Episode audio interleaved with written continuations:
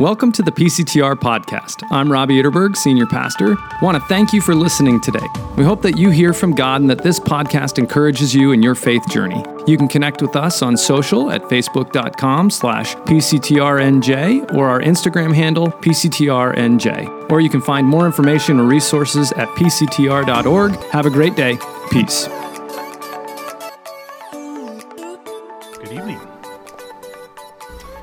Christian. If we haven't had a chance to meet,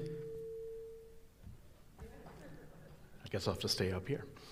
Um, and it's, it's good to be here. And um, if we haven't had a chance to meet, let me just tell you a little, a little factoid. I take a lot of photos. I checked earlier today. I checked this afternoon. I took some this morning, and uh, I checked. I think I have 42,693 photos on my phone. This, on Monday, um, on the holiday, I took my daughter and a friend of hers to New York City, and I started taking photos. And my, my daughter said to her friend, Yeah, my dad takes a lot of photos. But it's, it's a thing, yeah, I've probably ramped it up a little bit during these last couple of years because um, what I had heard was from some people that um, the, my photographs let people see um, things that they're not able to go out and see either for mobility or because of the pandemic.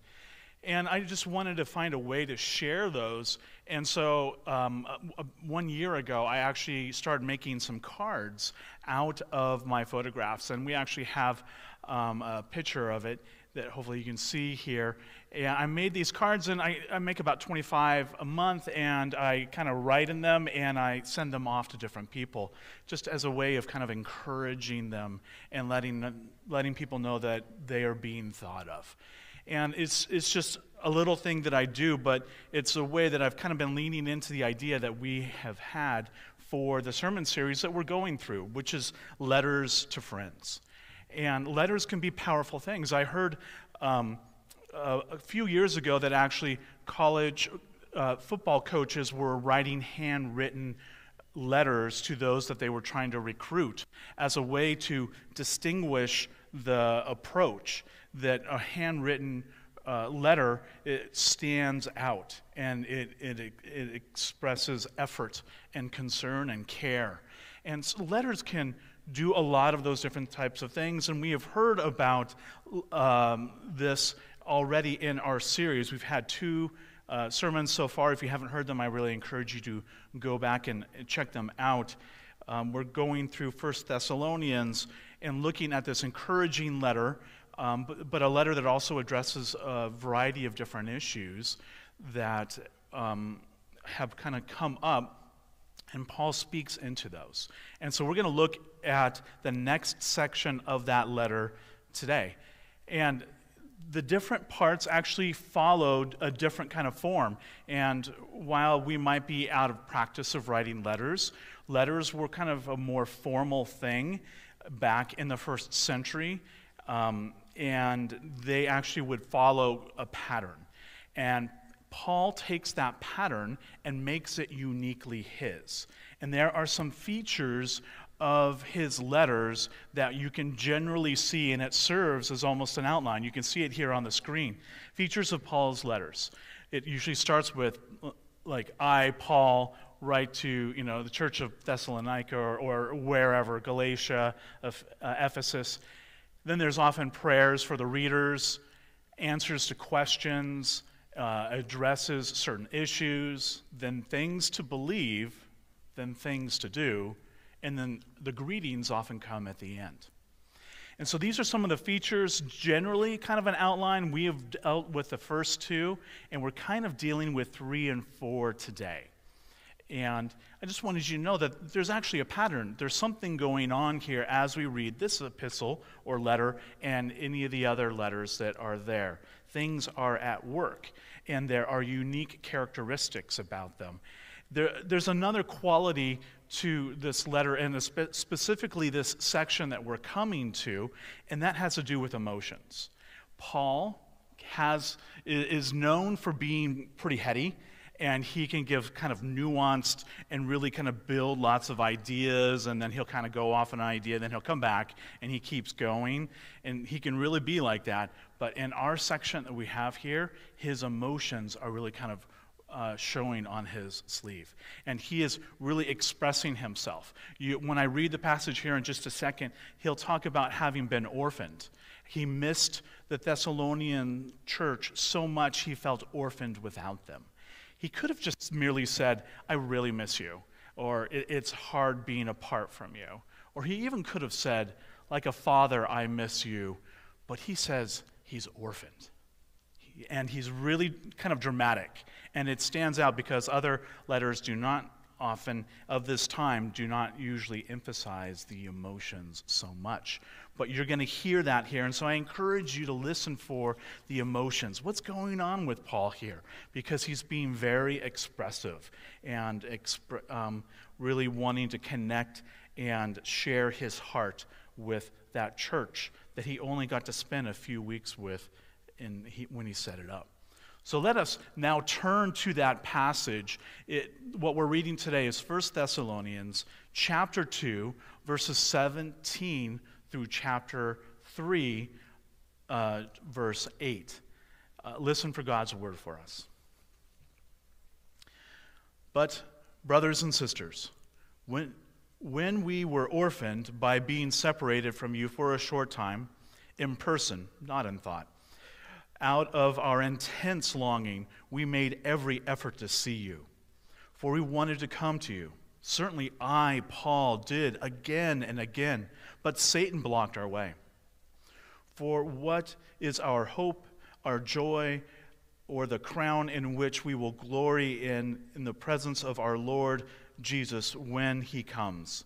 Is it not you? Indeed, you are our glory and joy.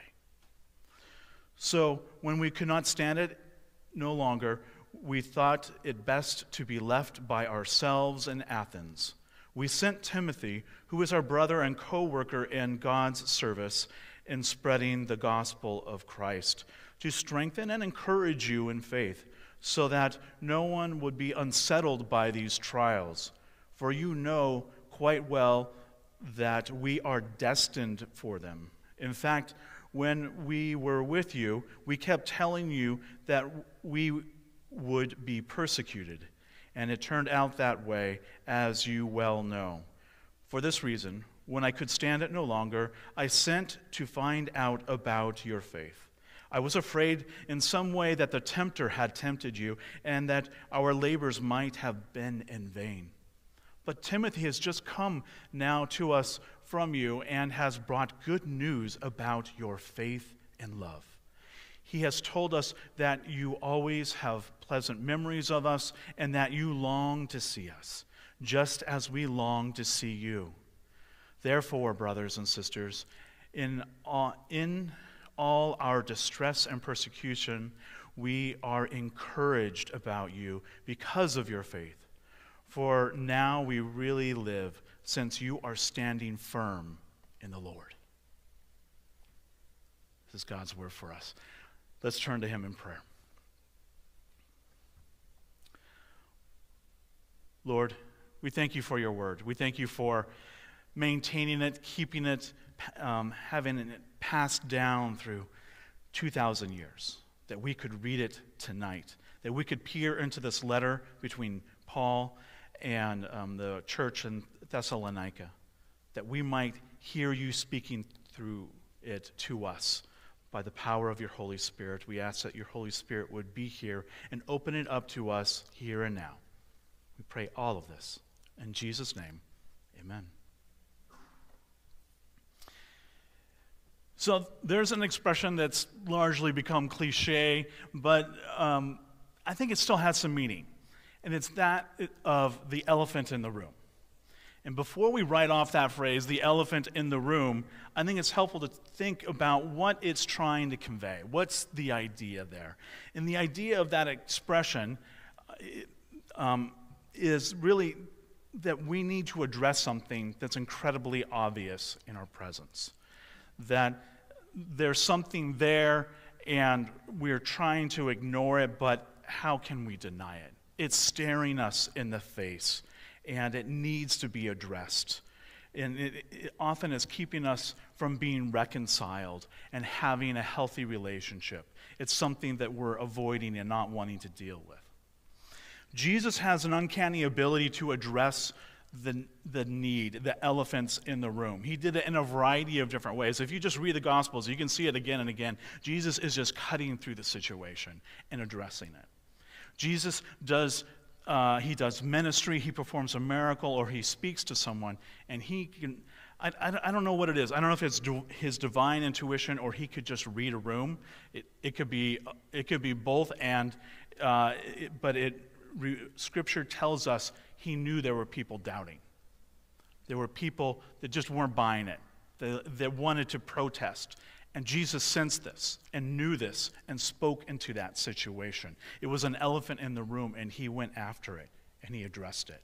And he encouraged the people to accept where they are standing and perhaps turn in faith. In other cases, um, Jesus would address difficult situations staring everyone in the face. There was a time when the children were being kept from Jesus. The, the disciples and others were keeping them away. And Jesus called it out. He said, No. And not only did he call it out, he actually had a child come and he said that all in the kingdom of God should have faith like a child. And so he cut through that. And when he went to the temple and he saw what was going on there, probably been happening for years, but the temple and its worship space was being abused by money changers, that there was finance and commerce going on in a worship space. Jesus dealt with that elephant in a huge way. This is where he's flipping over the tables and, like, hey, I'm not having any of it. And he even makes a whip. Jesus makes a whip. Uh, he makes a whip. It makes it clear that this is not okay. Jesus calls out these things and um, addresses them. And Paul follows that example and addresses a, um, uh, the elephant in the room. It, it's a little bit hard to pick up, but, but Paul's almost he, he, he's concerned, he's emotional. He's like, Well, I have not given up wanting to be with you. I, Paul, have been apart from you, but, but in thought, no, I've always been thinking of you. And he's very emotional about this, and he's addressing why he hasn't been able to come back. And we heard in that earlier passage uh, in Acts 17 that Michael read for us that they had three weeks where he was preaching in the synagogue and helping um, people come to faith and recognize the gospel and um, become committed to Christ. But then it stirred things up, and Paul had to leave soon. And so soon, and the people long for him. And we have in later in the passage that Timothy has just come back, and I think this is part of also the report that they really miss him. And Paul misses them and it's a strain in the relationship. They haven't been able to see together. It's, a, it's in some sense, a friendship that's a long distance friendship. And that's hard. Long distance relationships are tough. And he addresses that and says he longs to connect. And so he addresses that elephant in the room. And we too need to lean in to addressing the elephants in the room. Sometimes we have them in our homes. Sometimes we have them in our workplace, sometimes we have them in our communities. And we need to stop ignoring them. They are there, everyone knows it's there, but it's causing a disruption. But we need to lean in that we might be ministers of reconciliation. Jesus is a minister of reconciliation. He came to heal our relationship with God. And not just that, he came to heal our relationship with one another.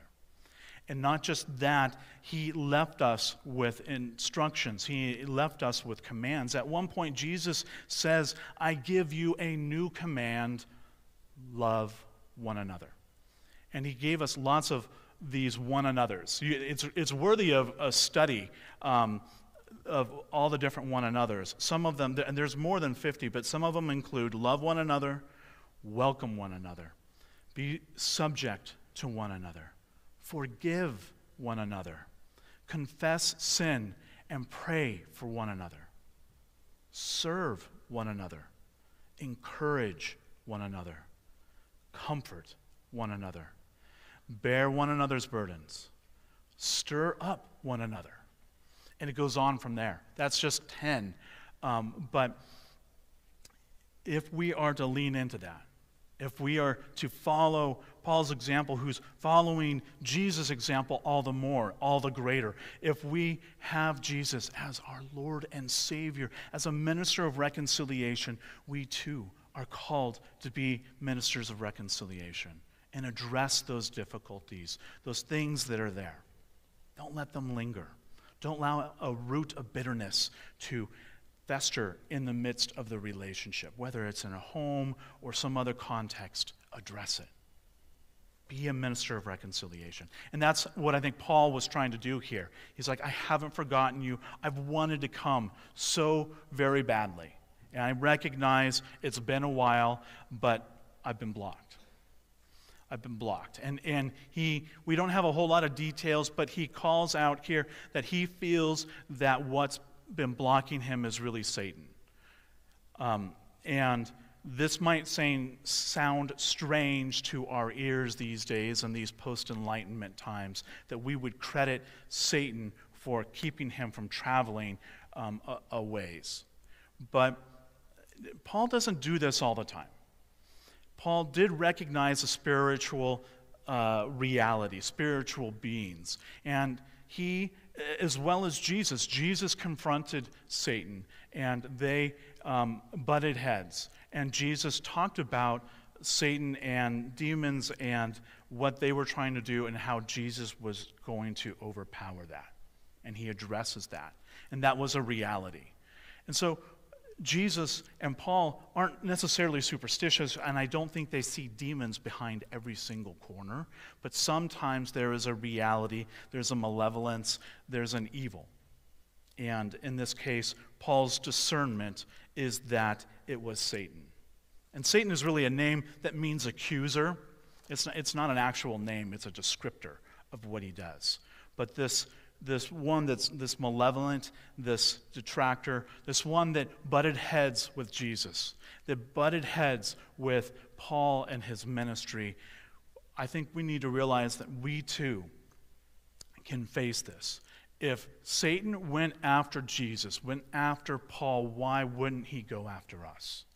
And I don't think we should necessarily see demons around every corner, but we need to realize that there is a spiritual dimension to what is going on around us and to recognize that and be discerning and, and taking it to God.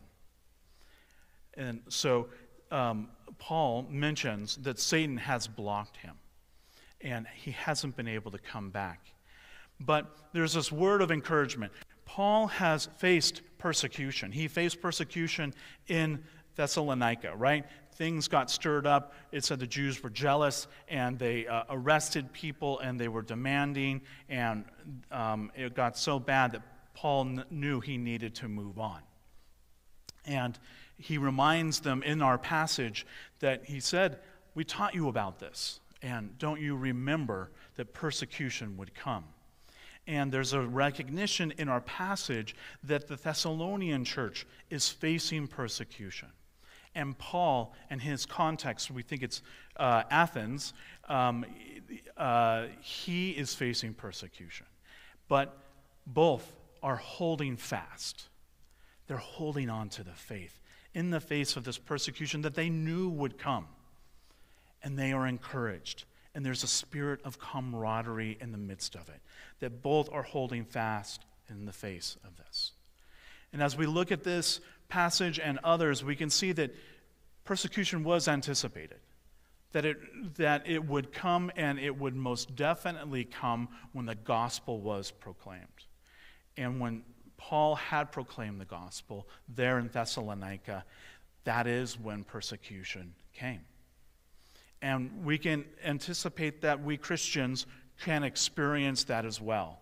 We might have experienced it in some ways, perhaps more um, oppression than full on persecution. We have been very blessed in America. It's not perfect, but we have been very blessed. But persecution is a very real thing. This past century, more Christians died for the Christian faith than any century in the past. It's a very real thing, and it continues on not just in that century, but even today. One ministry that I to point you towards, that if you're curious about this, uh, eh, eh, to help open up your eyes to the reality of it, is something called Voice of the Martyrs. And they have websites and they have things, and they, they not only tell the stories of right now people being persecuted, but they actually help them out in ways that they can say out loud, and in some ways they cannot say out loud. But it's uh, a ministry worth checking out, and I commend that to you. But persecution is a, is a reality. It was a reality for the Thessalonians, it was a reality for Paul, and it was a reality for Jesus himself. He experienced it. And so much so that he was put on a cross, a Roman cross for sedition, uh, for trying, he was accused of trying to set up his own government. And on that it, cross, it said that he was the king of the Jews. And what they meant for evil was revealing a truth that he is our king, a, a king that is transcendent, not just worldly, uh, but transcendent of all time and in the cosmos. He is truly our king, but he was persecuted for it. He was beaten, he was spit upon in, in a variety of different ways. But he willingly laid down his life and faced the persecution. And in doing so, he overcame it. He laid down his life, but he took it back up. And he is now um, seated at the throne there with God the Father. And we too can enjoy that. And that is our hope. Persecution can come our way, and we realize that the way through it is Jesus' way. It's the only way that we can go through it. Last century, one of the people that died for their faith was Dietrich Bonhoeffer. And for a period of time, Dietrich Bonhoeffer, a German who was standing up for the faith because the German church was very much turning away from the gospel of Christ and being corrupted by Nazism. And um, he was safe in New York City, but he felt called to go into the lion's den, to go back to Nazi controlled Germany and continue to bear witness to the gospel and to run a secret seminary and to do the things that he could. And I, I bring this up because I have a quote of his that I want to share with you. And it, it, it, it says this If we refuse to take up a cross and submit to suffering and rejection at the hands of man, we forfeit our fellowship with Christ and have ceased to follow him.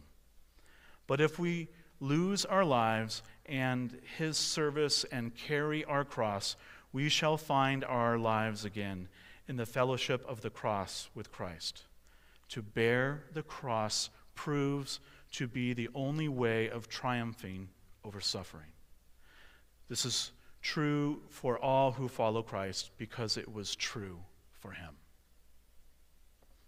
It was true for Christ.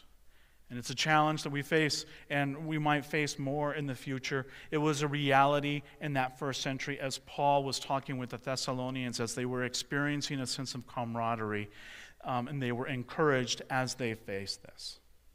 Paul later in the letter to the Romans would say this Romans chapter 5, verse 3 and following, he said, We also glory in our sufferings because we know that suffering produces perseverance and perseverance, character, and character, hope. And hope does not put us to shame because God's love has been poured out into our hearts through the Holy Spirit who has been given to us. And so we have a hope that we can be transformed, that we don't just experience it, that it, it refines us. Like gold in the furnace, the dross falls away, and we are refined and get to follow Jesus' way. It's a difficult way. It's a difficult way um, along the way, but it leads to the foot of the throne of God. And that's how we can um, survive suffering, survive persecution, is following Jesus, who was victorious. And it was victorious for us and on, invites us in the same way. It was encouragement for Paul, it was encouragement for the Thessalonians, and they sensed that camaraderie and that spirit in the midst of it all. And um, it encouraged Paul enough to continue in ministering and knew that one day when Jesus comes that the faith and the perseverance of the Thessalonians would be the thing that he would be most proud of. Might we encourage one another, following Christ's example, that we would follow through as we face suffering, as we might face persecution, as we deal with this, and might we um, be encouraged by one another that we will be proud that as we invest in one another and lean into the transformation that, that Jesus has for us, that we will arrive there at the foot of the throne, ready to sing praises and glory to God. Please join me in prayer.